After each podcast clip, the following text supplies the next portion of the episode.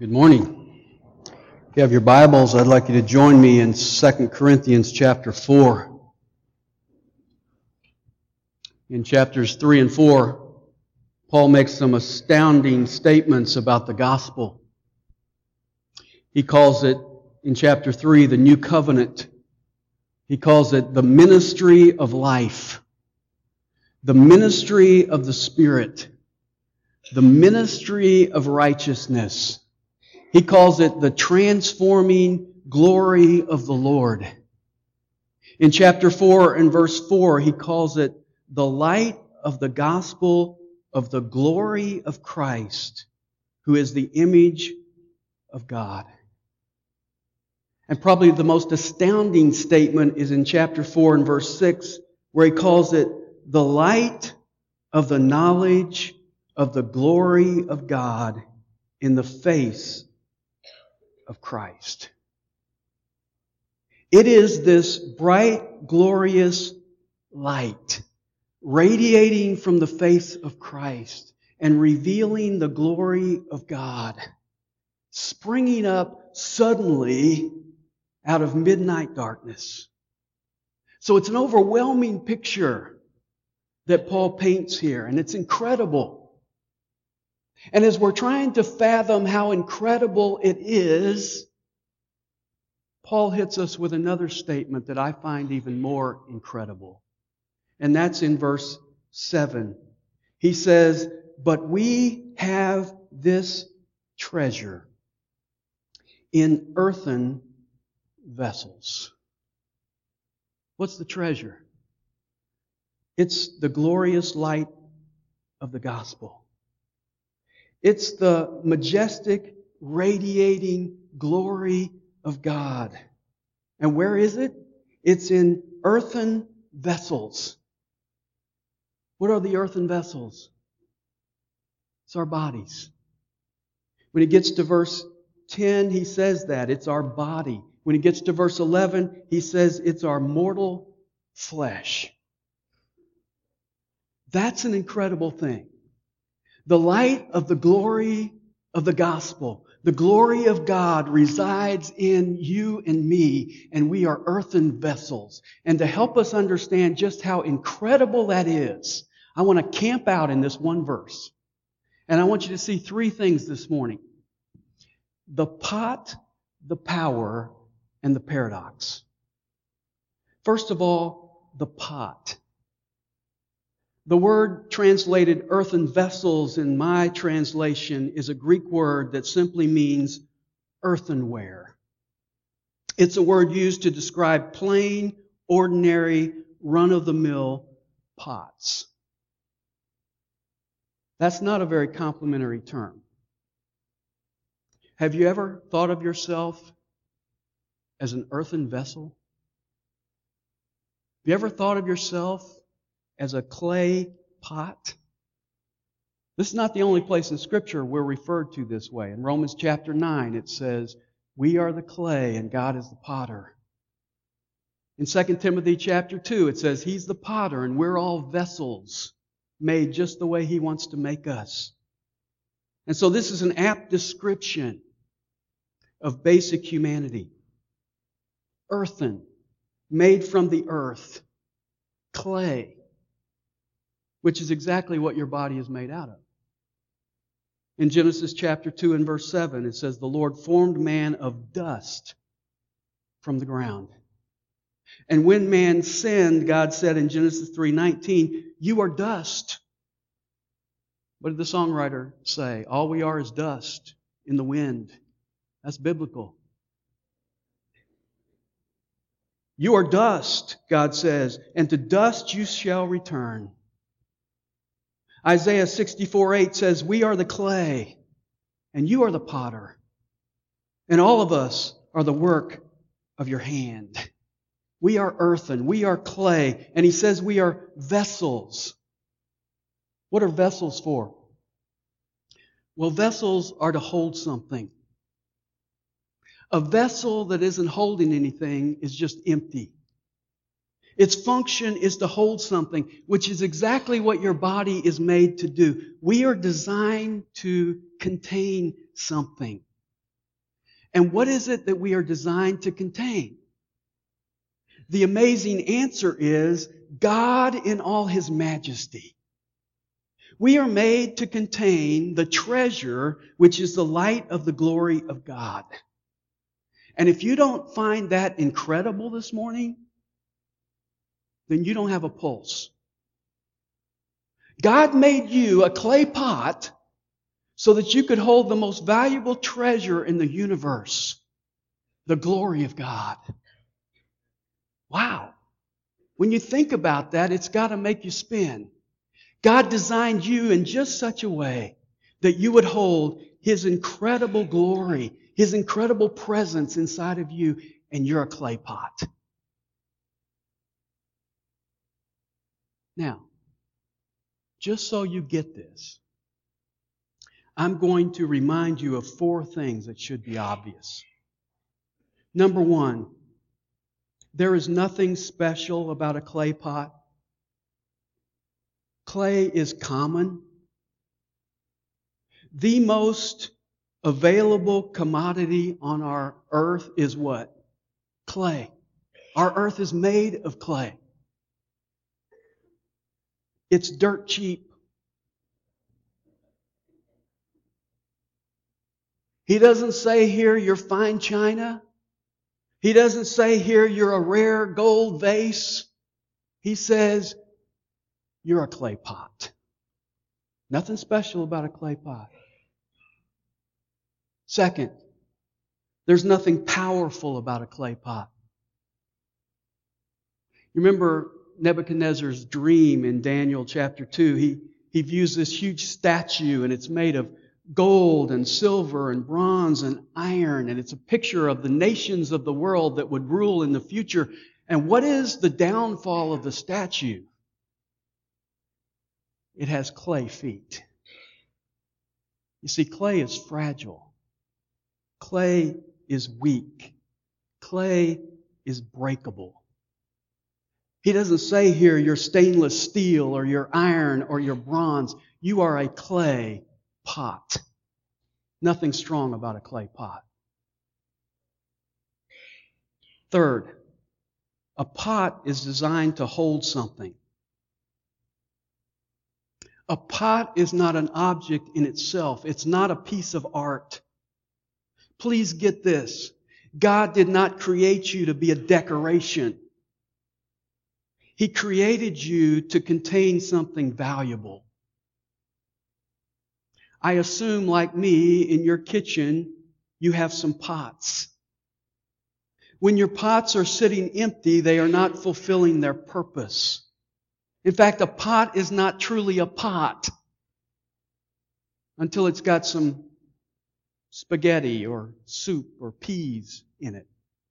Then it's a pot. In the same way, my life is a contradiction until I understand that God created me to contain something. I went through my house last night and looked for pots.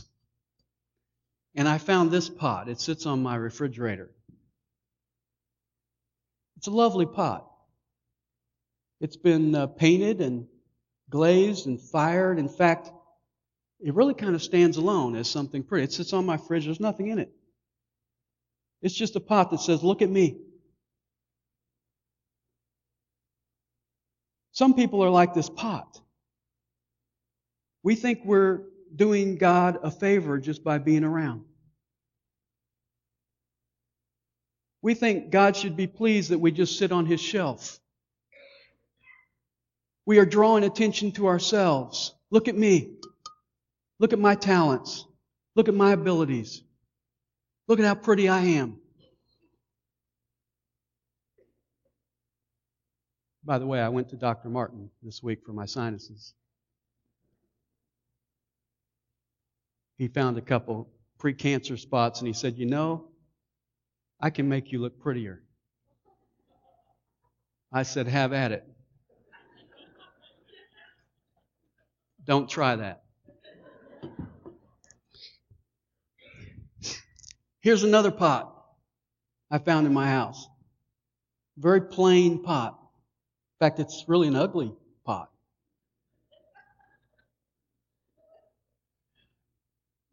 But it's doing what a pot is supposed to do.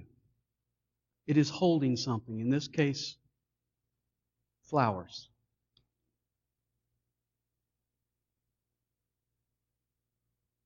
Let me ask you a question. Which pot are you? Are you a pot that draws attention to itself and really does not hold and contain what God has designed for you to contain? Are you a pot that really highlights and shows attention and stays in the background and says, what really matters is what I contain? Which in our case is the treasure of the glory of God. God created you to be a plain pot containing something very valuable. Fourth obvious thing to hold what God designed, you have to empty yourself. You know, we sometimes think that God doesn't need anything or anybody. But when we understand this truth, we have to realize that in one sense, God needs empty pots to fill up with His treasure. The problem is, a lot of us are already filled up with other things. We're filled up with ourselves. We're filled up with greed of money. We're filled up with desire for success. We're filled up with idols that take up our heart and take up our life. See, God can't fill a pot that isn't empty. Some of us are filled up and overflowing with things that will not matter a million years from now. We were designed to contain what God wants to put inside of us which is his treasure of the glory of Christ. There's a fascinating miracle in the life of Elisha in 2 Kings chapter 4.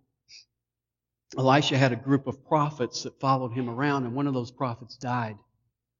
He left a widow and two sons. They owed money, and so the creditor came and said to the widow, If you don't pay me today, I'm going to take your two sons and make them slaves. It's a good lesson. Don't sign your children away as collateral on a loan. So she comes to Elisha and says, What am I going to do? And he said, Well, what have you got? And she said, I've got a jar of oil in my house. And he said, I want you to go around to your neighbors and gather all the empty vessels, all the empty pots you can. Bring them into your house and then pour the oil into those empty vessels. And don't just get a few, get as many as you can. So she sent her sons out, and she went out, and they brought in all these pots, and they filled her house with empty pots. And she took the oil and she began to pour, and she filled up one pot, and then she filled up the next pot, and the next pot, and the next pot. And she got to the last pot, and she filled it up, and she said to her son, Do we have any more pots? And he said, That's all the pots we can find and the oil went dry. And she took those pots of oil and she sold them, paid off her debt, and then her and her sons lived on the rest of the profit. I'm sure she thought to herself, I wish I'd gotten more pots. Know, if you look at miracles in the Bible, there's usually a message in the miracles. I think there's a message in this miracle. I think the empty vessels are us. And oil in Scripture always is symbolic of the Holy Spirit. What is the message? When we present ourselves as empty vessels, God fills us with His Holy Spirit. Whoever will come to God as a plain pot and say, I'm empty of everything else. God wants to fill us up with His treasure. So, point number one is the pot.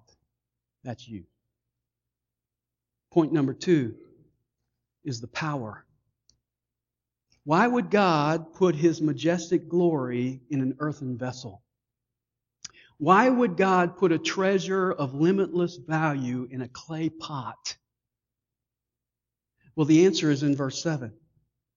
But we have this treasure in earthen vessels so that the surpassing greatness of the power will be from God and not from ourselves. Why does God put his treasure in clay pots? So that it will be apparent to all that the power is not from us, it's from God. Does that sound familiar? Paul has been saying that throughout this letter, and he will continue to say it throughout this letter. It is the theme of Second Corinthians. We said it's authentic Christianity, and the theme that runs throughout is everything from God, nothing from us. God puts the treasure of His glorious light in clay, clay pots so there'll be no question where the power comes from. The Greek word for treasure is an interesting word. It's the word thesaurus, from which we get our word thesaurus.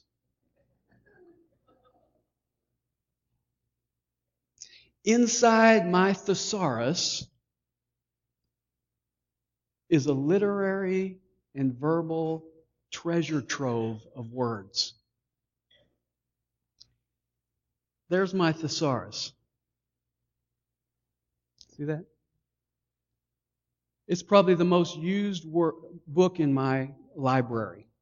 If you're a writer, you can't live without a thesaurus. What's interesting to me is this is a great illustration that you can't tell a book by its cover.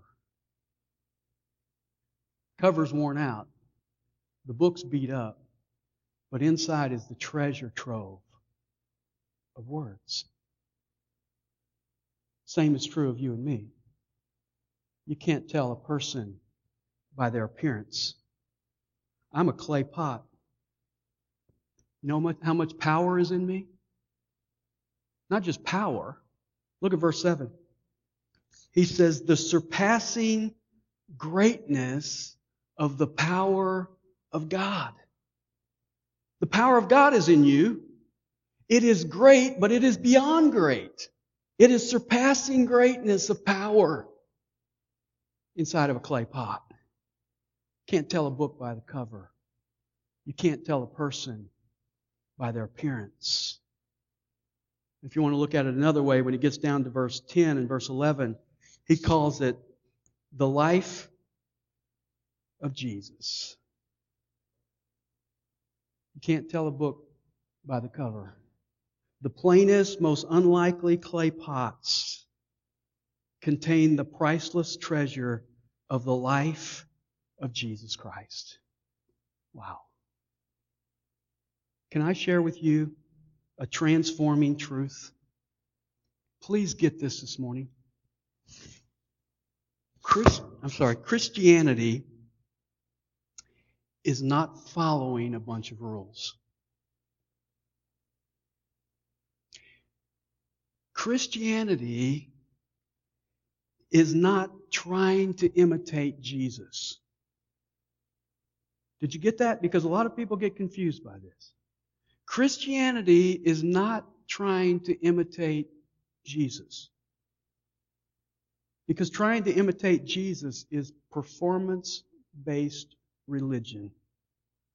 And it will lead you to misery and failure. That's the fatal flaw with the what would Jesus do bracelet. We ask the question, what would Jesus do? And then we do it. Hello? You can't do what Jesus did. Jesus got in storms and stood up and said, Peace be still. You try that. And watch for the lightning. Even if I know what Jesus would do, I don't have the power in me to do what Jesus would do. So rather than a what would Jesus do bracelet, I suggest that you get a what will Jesus do in me if I let him bracelet. Got to have a big wrist. What will Jesus do in me if I empty myself and let Him fill me up with His life? See, that's authentic Christianity. The power doesn't come from the clay pot. That's obvious. The power is in the clay pot. It's God's power in me. Third point the paradox. There is a paradox at work here. God has this treasure in clay pots so that, verse 7 says, the surpassing greatness of the power will be of God and not from ourselves. And then he goes on, and we're going to look at this next time, but he goes on to say in verse 8, we are afflicted, we are perplexed. Verse 9, we are persecuted, we are struck down. Verse 10, always carrying about in the body the dying of Jesus, so that the life of Jesus also may be manifested in our body. Verse 11, for we who live are constantly being delivered over to death for Jesus' sake, so that the life of Jesus also may be manifested in our mortal flesh. You see the paradox? The weaker the clay pot is, the more God's power is revealed. The more I die to self, the more the life of Jesus is manifested. And since verse 6 says the treasure is the light, then we can say the more the clay pot is cracked and broken, the more God's light shines out.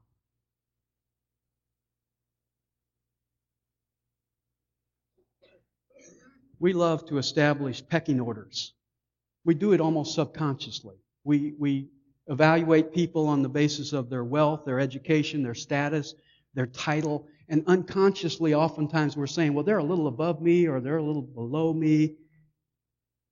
The beautiful thing is that the ground is level at the foot of the cross. And everybody comes the same way as a broken clay pot. And I'm here to tell you today that God doesn't fix you. He uses you broken. And the more broken you are and the more broken you stay, the more God's light can shine through you and God's power can be revealed in you. That's a paradox. I love Acts chapter 4, where the Jewish leaders observe the confidence of Peter and John. Not self confidence, as we learned in the first part of chapter 3, but God confidence. They saw their confidence and they said, These guys are uneducated and untrained. They are broken pots. And what did they recognize? They recognized that they had been with Jesus. It doesn't add up that these guys could accomplish anything because they're broken pots, but they recognized Jesus working through them. Paul wrote to this same church in 1 Corinthians chapter 1 verses 26 to 29. Here's what he said.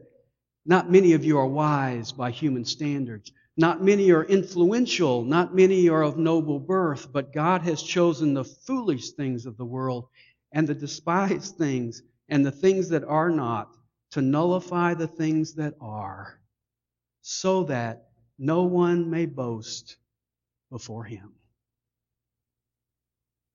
He's saying you're a church full of crackpots. Why? Because God wants to work through your weakness so you won't have anything to brag about except Him. In the missions conference last weekend, Brian Lewis traced his spiritual heritage back to Dwight L. Moody. Moody only had a third grade education. He was never ordained, he never went to seminary. And yet, in the late 1900s, God used him to shake two continents for Jesus Christ. Those who heard him said he butchered the English language. They said he pronounced the word Jerusalem in only one syllable. He was invited one time to speak to a group of educated clergymen in England, and here's how he opened his message these words don't never think that God don't love you, for he do.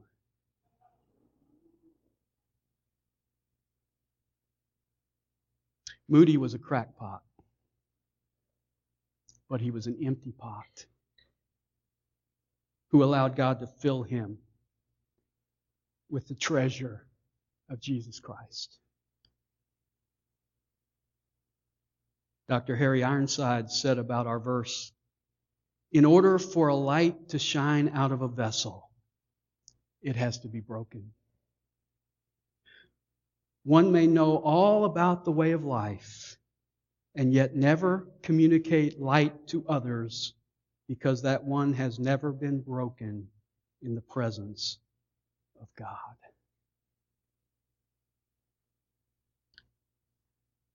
Have you been broken? Are you broken today? Are you a cracked pot? You see, the more you are broken, the brighter you shine.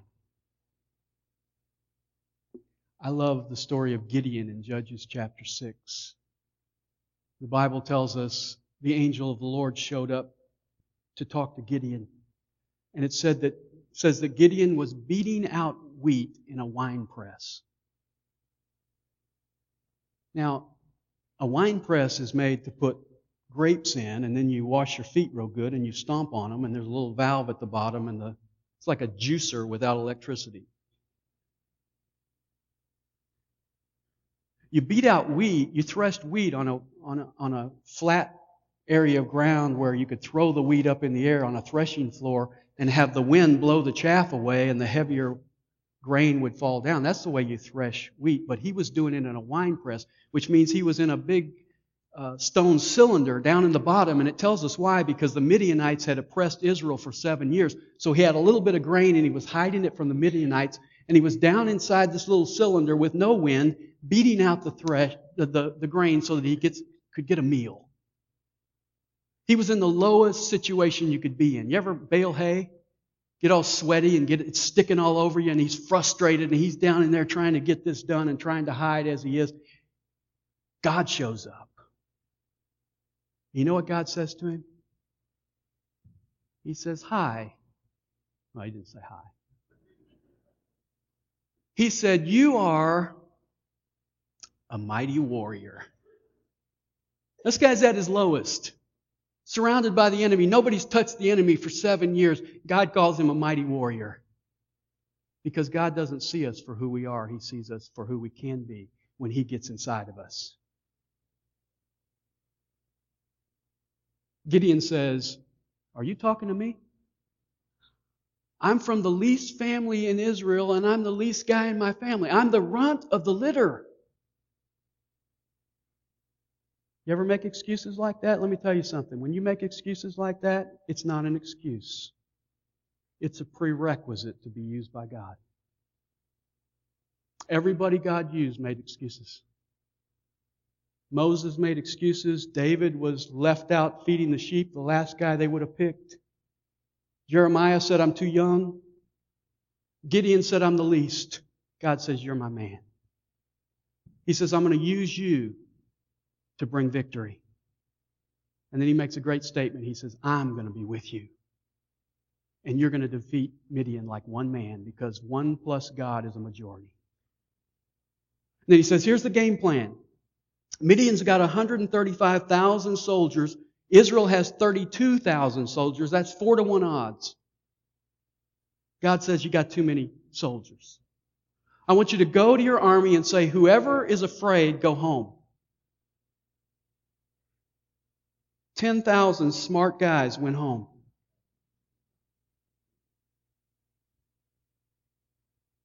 I'm sorry, 22,000 smart guys went home. We left a thousand.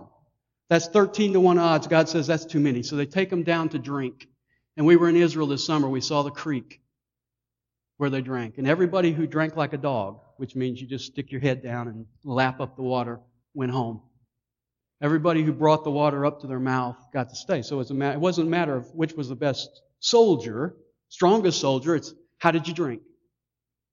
They were left with 300 soldiers. That's 450 to 1 odds. God says, I'll take that.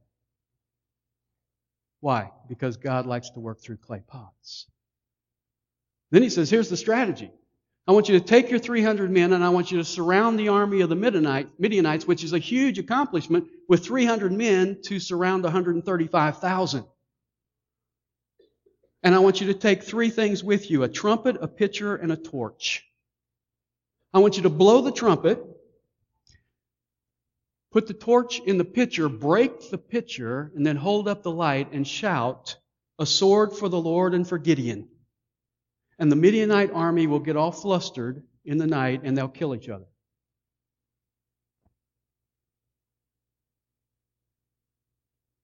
kind of strategy you want to sign up for.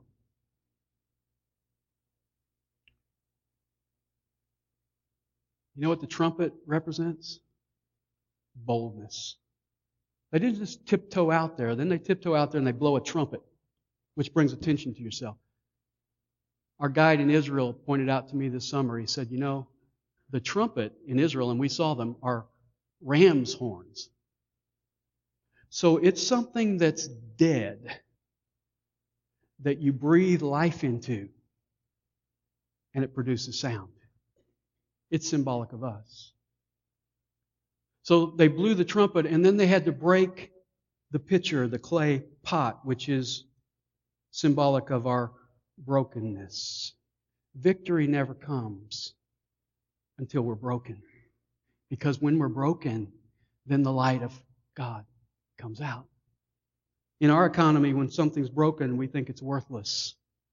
Your computer gets broken, you get rid of it. A a pitcher gets broken, you throw it in the trash. Let me tell you something very significant. In God's economy, when something is broken, it's more valuable.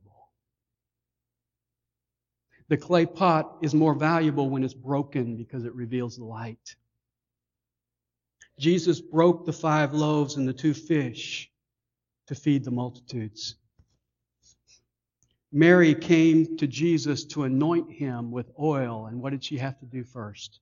She had to break the alabaster jar. When something's broken, it's more valuable. And then the torch is the brightness. When we are broken in total submission to God, His light shines brightly out of us. One of the greatest compliments I ever got was somebody who's actually sitting in this room right now. And she came to me and she said, You know, you've been through a lot in your life. And all that you've gone through has created cracks. But she says, I see Jesus shining through the cracks in your life. That's what we're called to. We're called to be broken. Life will break you. God will allow things to break you. Let it happen. But let His light shine out through your brokenness. Because it's not about our strength. It's about His strengths through us.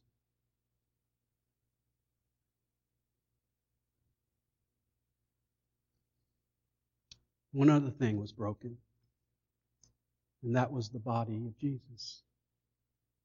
Jesus' body was broken in order to provide salvation for you and me. And as we close our service today, we're going to take the bread and we're going to take the cup. It's set up at stations here. We're going to have some songs playing.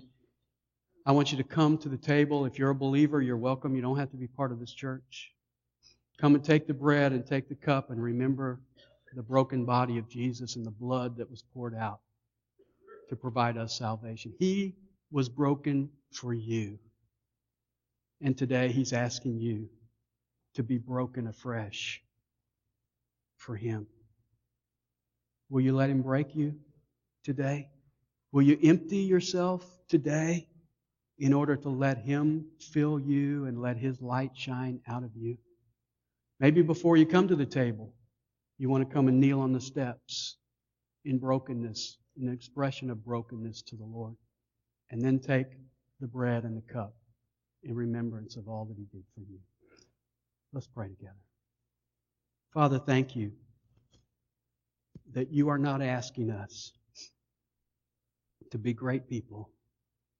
You are not asking us to do heroic things. You are simply asking us to surrender ourselves, to be broken as clay pots, so that you can fill us up, to empty ourselves of all the stuff that we fill ourselves up with and take pride in. Lord, to empty ourselves of ourselves so that you can fill us up with you and you can accomplish those things that you want to in our lives. As we take the bread and the cup today and remember the ultimate one who broke, was broken, we pray that we might truly follow him in his example by being broken before you this morning. And we will give you all the glory in Jesus' name.